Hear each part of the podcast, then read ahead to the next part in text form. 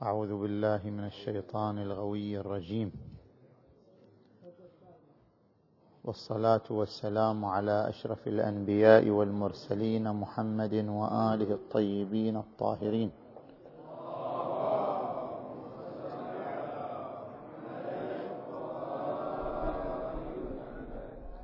ورد عن الإمام الحسين عليه السلام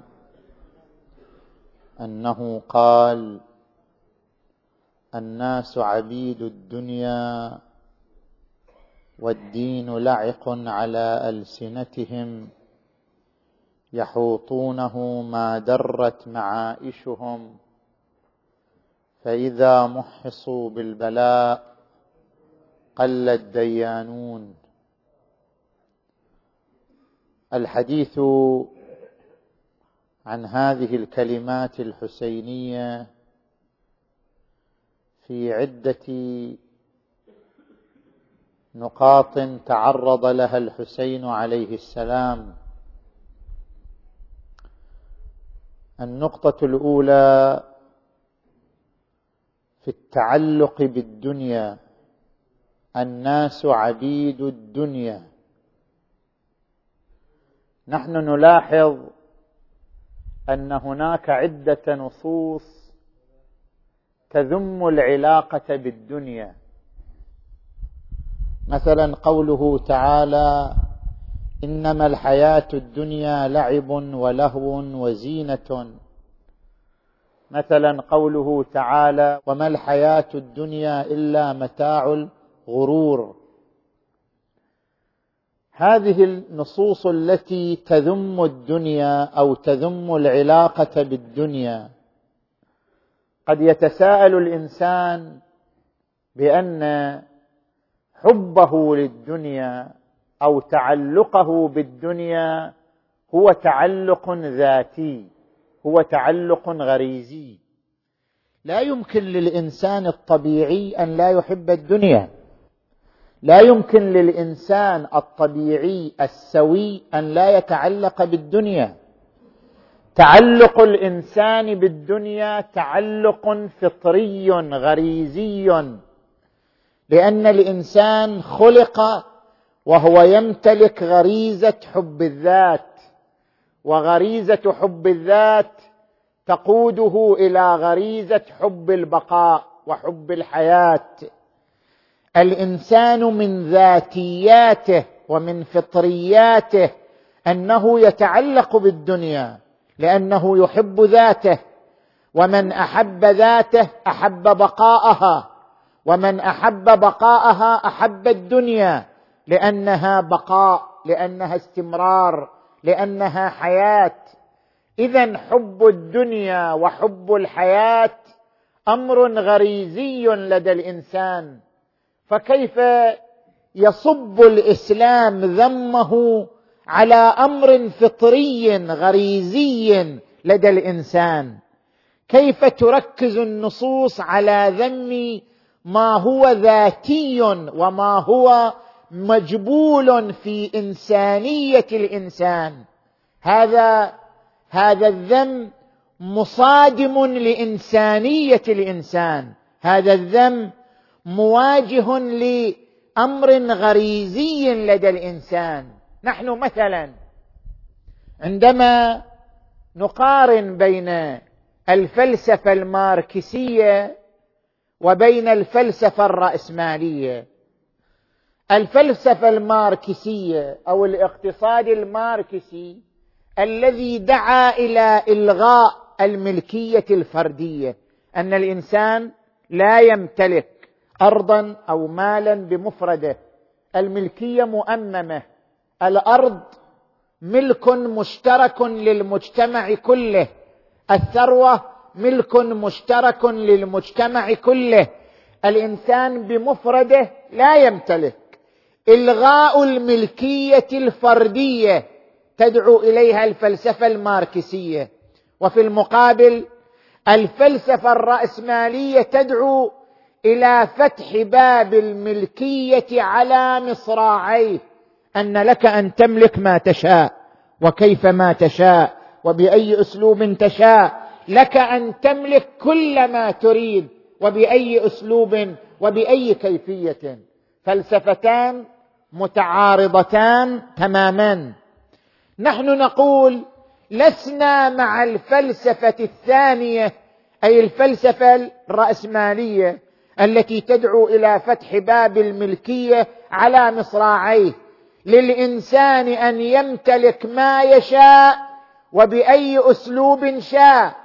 نقول هذا الفتح أي فتح باب الملكية على مصراعيه يربي الإنسان على روح الطغيان وعلى روح الجشع وعلى روح الاستئثار بالثروة.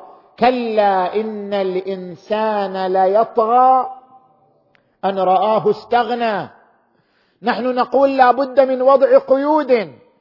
نعم لك باب الملكية لك أن تملك ولك أن تستأثر ولك أن تحوز لكن بقيد أن لا يكون على حساب حق التملك بالنسبة للآخرين. هل يستطيع إنسان أن يمتلك نصف البلاد بحجة أنه قوي؟ ويمتلك ثروة فبما أنه يمتلك ثروة ويمتلك قوة اذا يمكنه أن يمتلك نصف البلاد. فيبقى بقية المواطنين يعيشون في دور إيجار أو يعيشون في أكواخ. نقول لا. له أن يمتلك لكن لا على حساب حق التملك بالنسبة للآخرين. لأن فتح باب الملكية على مصراعيه طريق لتربية روح الطغيان وروح الجشع. ولسنا مع الفلسفة الماركسية التي تلغي باب الملكية الفردية. لماذا؟ لأنها فلسفة تتصادم مع إنسانية الإنسان. من جملة ما ارتكزت عليه إنسانية الإنسان حب التملك. الإنسان جبل على أن يتملك. الإنسان جبل على أن يسيطر على الثروة على أن يسيطر على الأموال. اذا حب التملك حب السيطرة على الأموال أمر غريزي لدى الإنسان.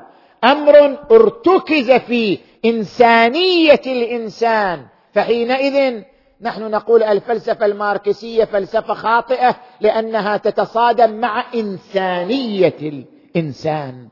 هذا المعنى الذي نسجله ملاحظة على الفلسفة الماركسية. قد يسجل ملاحظة على هذه النصوص التي تذم الدنيا. لماذا هذا الدم للدنيا؟ الدنيا التعلق بالدنيا أمر غريزي التعلق بالدنيا أمر فطري ذم العلاقة مع الدنيا يتصادم مع إنسانية الإنسان. فلماذا هذه النصوص التي تركز على ذم الدنيا وذم العلاقة مع الدنيا؟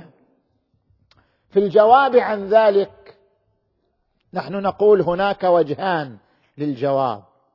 الوجه الأول أن هذه الحياة التي نعيشها تنقسم إلى نوعين حياة دنيا وحياة عليا.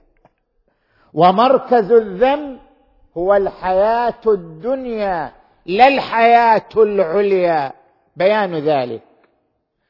نحن عندما نقارن بين آيتين الآية التي تقول من عمل صالحا من ذكر أو أنثى وهو مؤمن فلنحيينه حياة طيبة. يعني أكو نوع من الحياة اسمه حياة طيبه مو كل الحياة دنيا لا.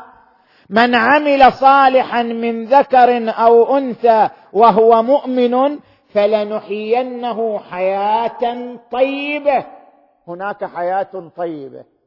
القرآن الكريم يقول يا أيتها النفس المطمئنة يعني هناك حياة اطمئنان القرآن الكريم يقول ألا بذكر الله تطمئن القلوب. يعني هناك حياة اطمئنان الحياة على قسمين. حياة طيبة وهي الحياة العليا وحياة دنيا. نفس هذه الحياة التي نعيشها. نفس هذه الحياة المادية التي نعيشها لها نوعان من الحياة. لها لونان من الحياة. حياة عليا. عبر عنها القرآن الكريم بأنها حياة طيبة.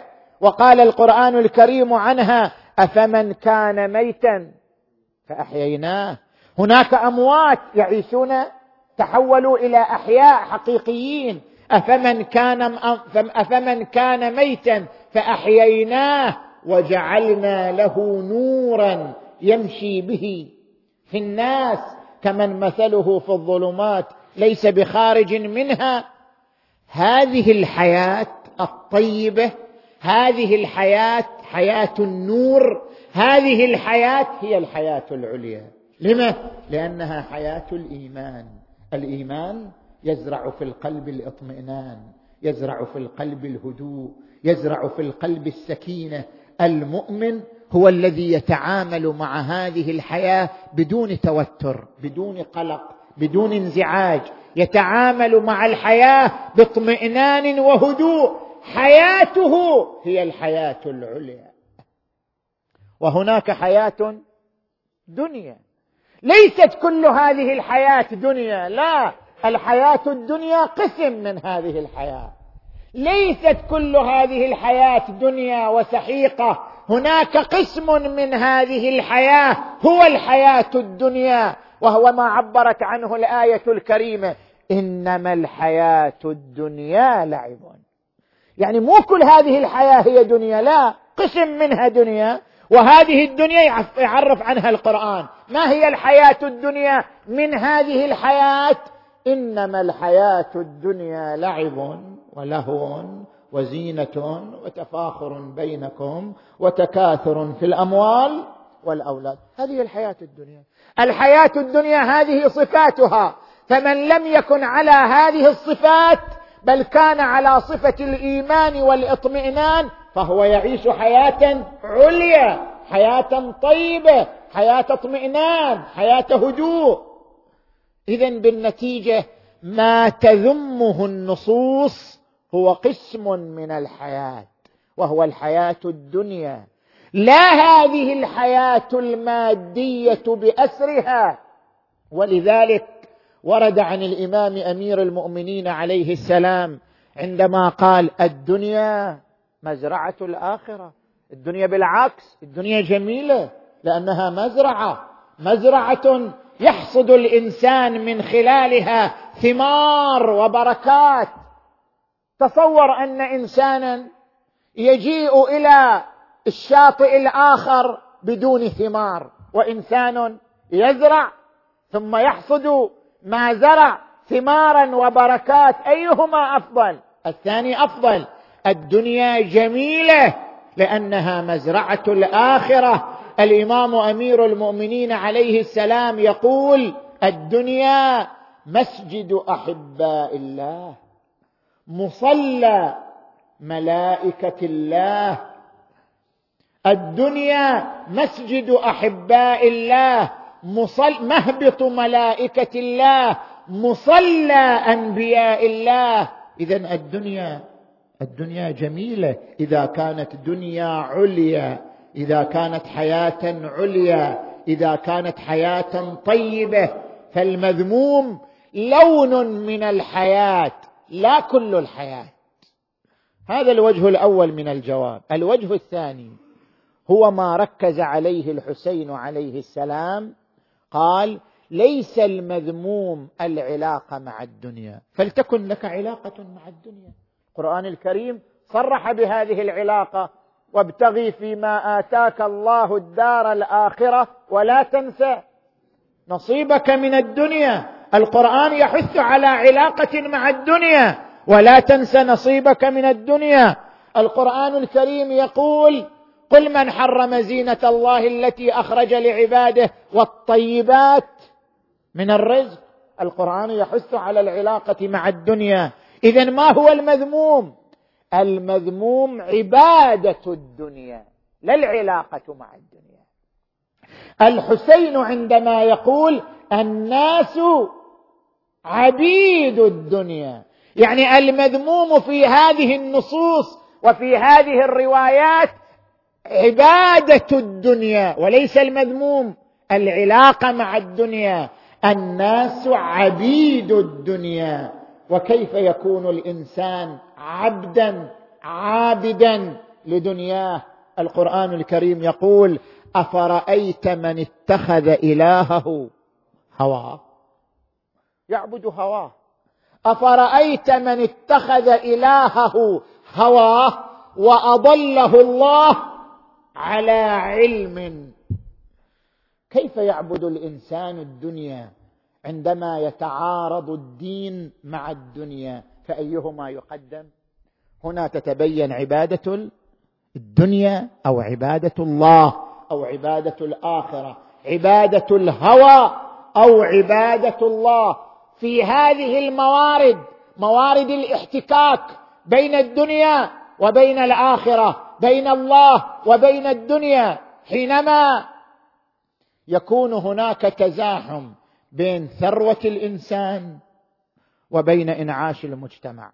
المجتمع يعج بألوان من الفقر وبألوان من الفاقة في العراق في أفغانستان في أماكن كثيرة أنتم تعلمونها.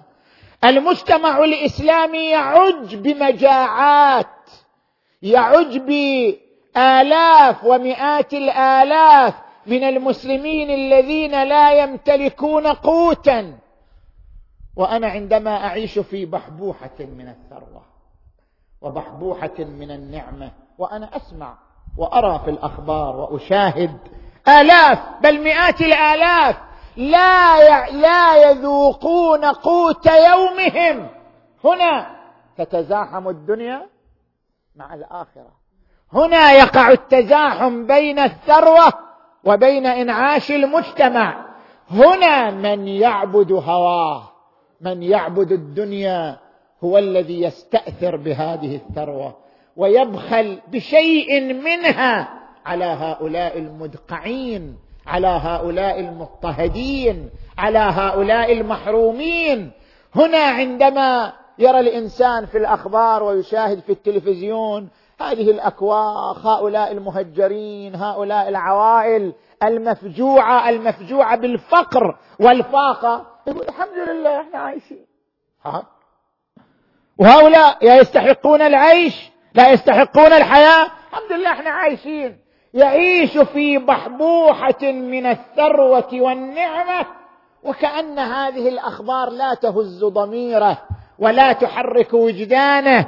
هنا عندما يستأثر الإنسان بالثروة في سبيل ماذا؟ في سبيل أن يبقى منعما هانئا رغيدا.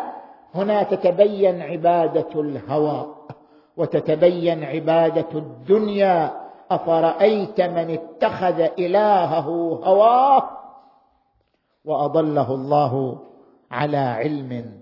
اذا المذموم هو عبادة الدنيا وليس المذموم العلاقة مع الدنيا.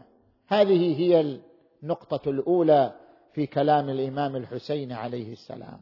النقطة الثانية. والدين لعق على ألسنتهم. شنو معنى هذا الكلام؟ هذه كلمات عميقة تحتاج إلى التأمل. هنا نرجع إلى ما يذكره علماء النفس من التمركز حول العقل اللغوي وإغفال العقل المفكر. كيف؟ الإنسان أحيانا يعيش ازدواجية في التفكير. كيف يعيش ازدواجية في التفكير؟ الإنسان يمتلك عقلين يمتلك قوتين عاقلتين. القوة الأولى القوة اللغوية والقوة الثانية القوة المفكرة. ما هو الفرق بين القوة اللغوية والقوة المفكرة؟ القوة اللغوية هي التي تستقبل المعلومات وتترجمها.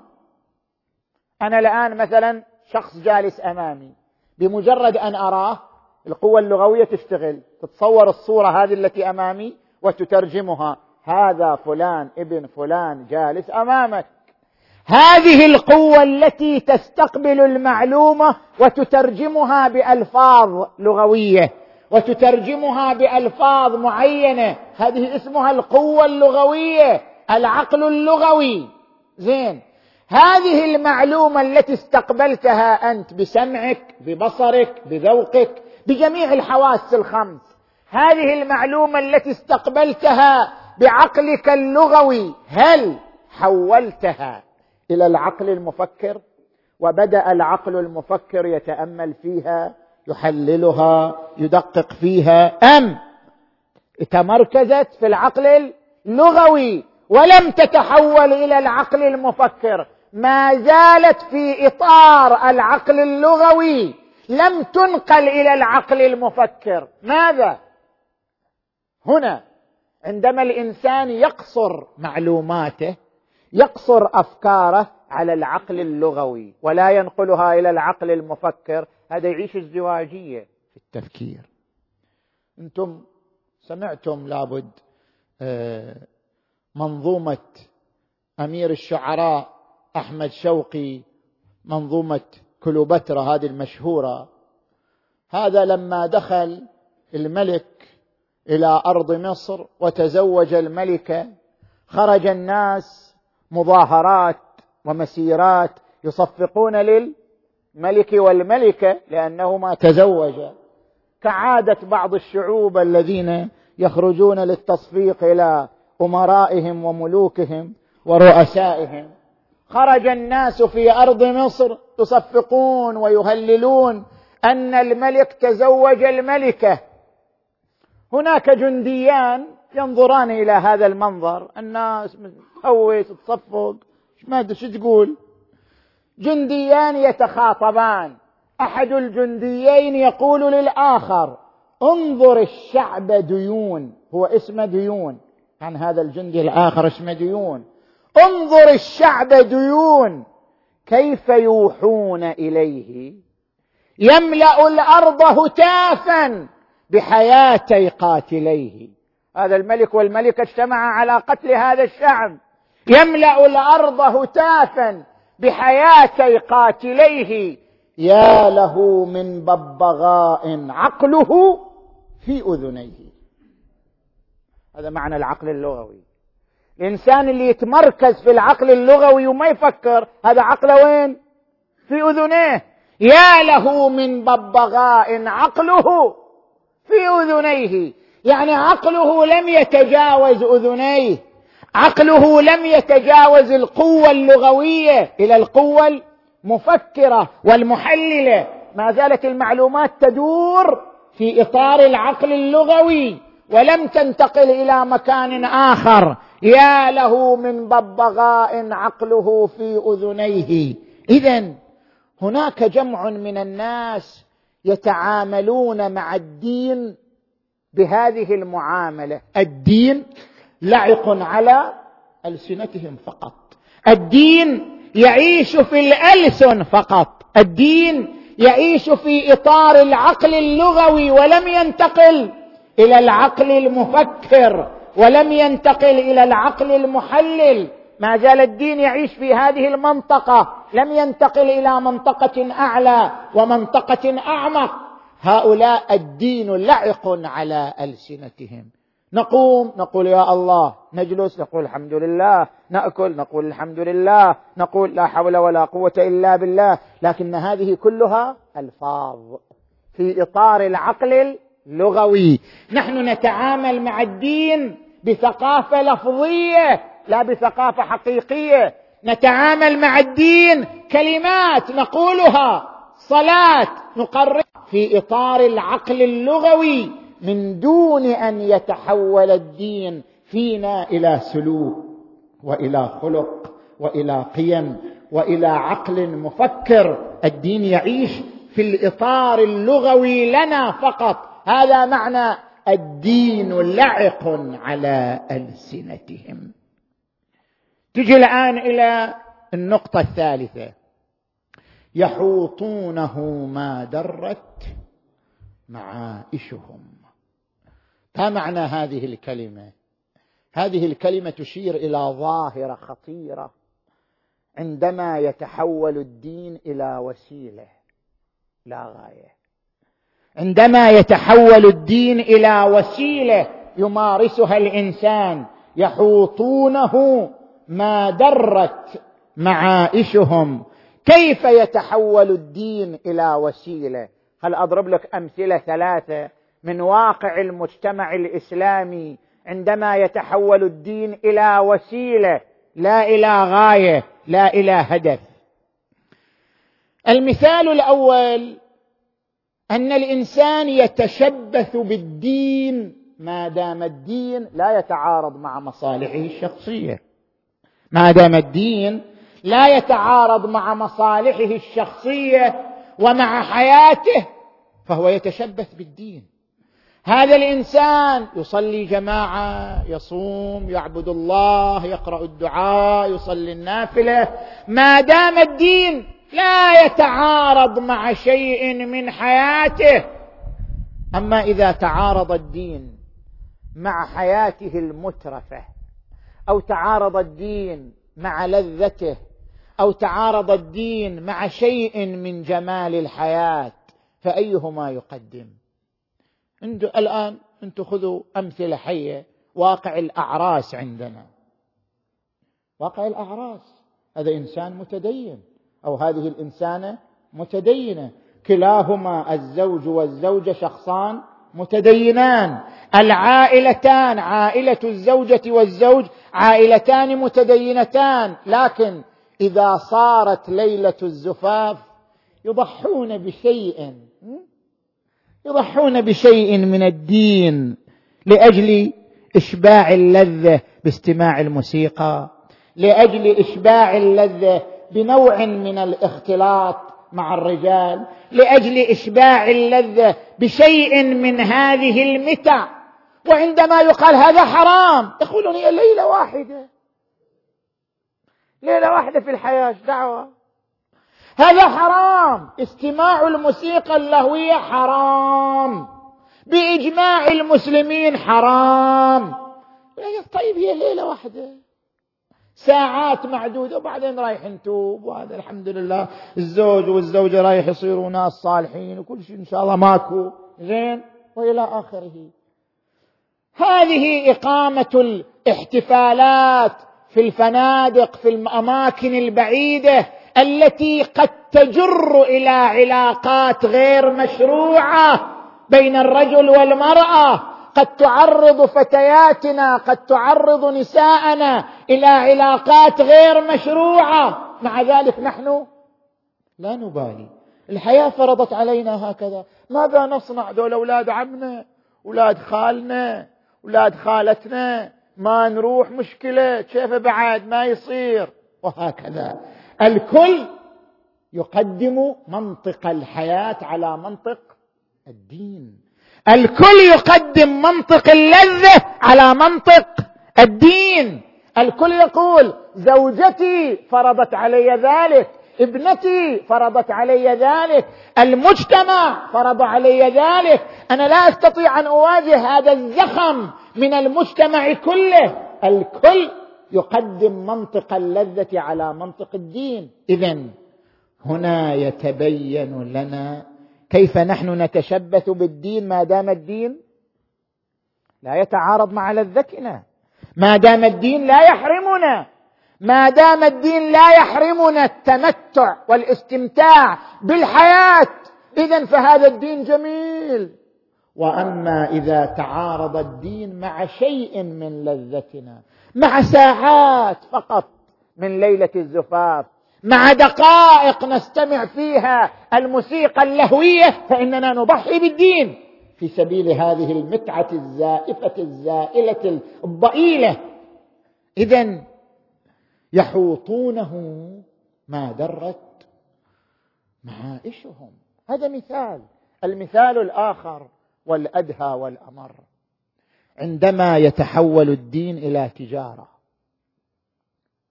عندما يتحول الدين إلى بضاعة. يحوطونه ما درت معائشهم يعني الدين وسيلة للمعاش. الدين وسيلة لل... للتجارة. عندما يتحول الدين إلى تجارة ورد عن الإمام أمير المؤمنين عليه السلام أشد الناس ندامة يوم القيامة من كان الدين تجارة من اتخذ الدين تجارة له. الدين تجارة. الآن خل أضرب لك أمثلة الانسان يكون صريح في الأمثلة. بعض الخطباء يتعامل مع الدين تجارة. يعني لا نقول كل الخطباء بعض الخطباء يتعامل مع الدين بضاعة الدين هذا بضاعة. تماما كما أعرض بضاعتي تماما كما أن هؤلاء الذين يظهرون على شاشات التلفزيون من نساء ورجال ويقومون بدعاية إلى شركة معينة ويقومون بدعاية إلى مثلا منتج معين ويقومون بدعاية إلى غذاء معين في مقابل مبلغ معين. أنا أيضا أصعد المنبر وأقوم بدعاية للدين مقابل مبلغ معين. أنا أتعامل مع الدين معاملة سوقية معاملة تجارية. الدين بضاعة أتاجر بها يحوطونه. ما درت معايشهم. عندما يتحول الدين إلى بضاعة عندما يتحول الدين إلى تجارة فإن أشد الناس ندما يوم القيامة من اتخذ الدين تجارة له. إذا تحول الدين إلى بضاعة فهنا المأساة فهنا الكارثة فهنا الخطر الحقيقي فهنا يتحول المرء إلى عبد عابد للدنيا.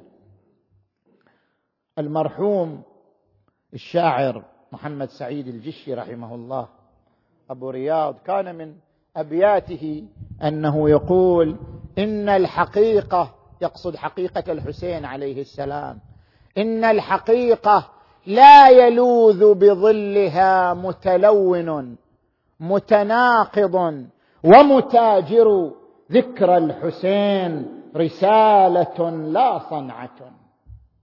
ذكر الحسين رسالة لا صنعة. وبها تمزق للظلام ستائر. اذا هذه مأساة أخرى مثال آخر لمن يتخذ الدين وسيلة المثال الثالث. من يقاتل باسم الدين لكن لا لأجل الدين لأجل الدنيا. ترى يقاتل أكو بعد أعظم من القتال والدفاع عن الدين. هذا يقاتل باسم الدين. يدافع عن الدين بكل حرارة بكل بسالة يجاهد دون هذا الدين لكن لا لأجل الدين بل لأجل أمر آخر بل لأجل الوصول إلى مطامع أخرى. عندما يقاتل باسم الدين ويدافع عن الدين لكن لا لأجل الدين. الدين مجرد رمز. فئة أنتم تعرفونها من المجتمع. فئة تريد أن تصل إلى المناصب السياسية أليس كذلك؟ فئة تكفر المسلمين جميعا. فئة تحارب المسلمين جميعا. فئة تريد أن تصل إلى المناصب السياسية والسيطرة على بلاد المسلمين لكنها تقاوم وتقاتل. تقاتل دون من؟ دون الدين. تقاوم دون ماذا؟ دون الدين. لكن ما هو الهدف؟ الهدف ليس هو الدين. الهدف هو الوصول إلى شيء آخر. هنا يكون الدفاع عن الدين. وسيلة لا غاية. الغاية شيء آخر. هنا يأتي الخطر الحقيقي. يحوطونه ما درت معائشهم ثم نأتي إلى النقطة الرابعة والأخيرة في كلامه. قال وإذا محصوا بالبلاء قل الديانون يتحدث الحسين عن اختبار الإرادة. كيف اختبار الإرادة؟ البلاء مقصودة يعني الابتلاء. ابتلاء يعني الفتنة. قال تبارك وتعالى ولنبلونكم بشيء من الخوف والجوع ونقص من الأموال والأنفس والثمرات وبشر الصابرين. الذين إذا أصابتهم مصيبة قالوا إنا لله وإنا إليه راجعون. عندما يتعرض الإنسان إلى فتنة فقد تعرض لابتلاء. عندما يتعرض الإنسان إلى افتتان بامرأة جميلة فقد تعرض إلى اختبار الإرادة. عندما يتعرض الإنسان إلى الافتتان بالثروة والأموال فقد تعرض إلى اختبار الإرادة. عندما يتعرض الإنسان للابتلاء بالفقر والمجاعة فقد تعرض إلى اختبار الإرادة. عندما يتعرض الإنسان إلى الابتلاء بالمرض فقد تعرض لاختبار الإرادة. الغنى فتنة والفقر فتنة كلاهما فتنة. الصحة فتنة والمرض فتنة كلاهما فتنة كلاهما ابتلاء. عندما يتعرض الإنسان إلى الابتلاء ويدور بين نفس والعقل بين الشهوة وبين العقل. هنا موضع اختبار الإرادة. وإذا محصوا بالبلاء يعني أدخلوا في اختبار شديد. أدخلوا في ميدان وحلقة امتحان عسير جدا. محصوا بالبلاء. أدخلوا في اختبار عسير جدا. ابتلوا بالفقر. ابتلوا بالمجاعة ابتلوا مثلا بالثروة ابتلوا بأي شيء ابتلاء شديدا. وإذا محصوا بالبلاء قل الديانون. الإنسان إذا دخل حومة الابتلاء وحومة الافتتان استرسل مع شهوته استرسل مع نفسه استرسل مع غريزته. انقاد لها وهنا يتبين الديان من غيره. وإذا محصوا بالبلاء قل الديانون. أنتم ترون أن الفقر كيف يقود إلى المعصية بل يقود إلى الكفر كما ورد عن الإمام أمير المؤمنين عليه السلام ما دخل الفقر بلدا إلا وقال للكفر خذني معك. وأحيانا تكون الثروة ابتلاء للإنسان. قبل أن يصبح ثريا هو إنسان متدين صافي النفس طاهر القلب جميل السلوك. بمجرد أن يمتلك الثروة. تراه متكبرا متعاليا يقصر في العبادات يقصر في العلاقة مع الله تبارك وتعالى يكون مشغول الوقت. قبل أنت مسكين مدقدق ما وراه نتيجة. الآن صار يتعامل بالأسهم ها وصار يتحرك ويروح يجي. بعد ما لو ما عنده وقت بعد يسلم على أحد. ولا عنده وقت يزور أحد مشغول بالاسهم والتجارة ما عنده وقت يسلم ما عنده وقت يزور أحد ما عنده وقت يجي المسجد ما عنده وقت يصلي النافلة وهكذا. وإذا محصوا بالبلاء أدخل من حيث لا يشعر. الله تبارك وتعالى أراد أن يختبر إرادته أراد أن يختبر دينه أدخله فترة ابتلاء. وفترة امتحان وفتح عليه أبواب الرزق مختلفها ومتنوعها ليختبر إرادته.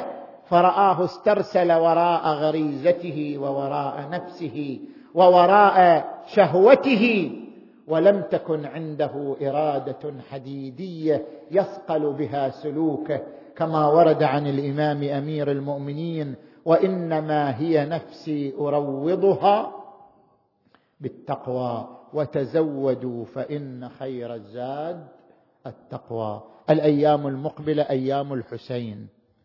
الأيام المقبلة هو موسم العطاء موسم الفائدة الدنيوية والأخروية. الأيام المقبلة يوم العطاء أيام العطاء الثقافي أيام العطاء الروحي أيام العطاء الاجتماعي. فلنتزود جميعا من هذا الموسم.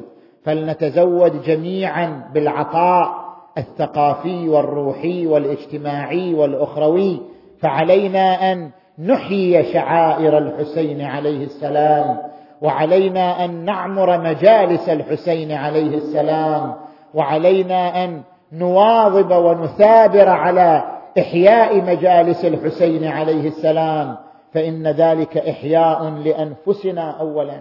إحياء ثقافيا وروحيا وإحياء للدين ثانيا وإحياء لأجيالنا وإحياء لأبنائنا وإحياء لبناتنا وإحياء لمجتمعاتنا. ذلك ومن يعظم شعائر الله فإنها من تقوى القلوب.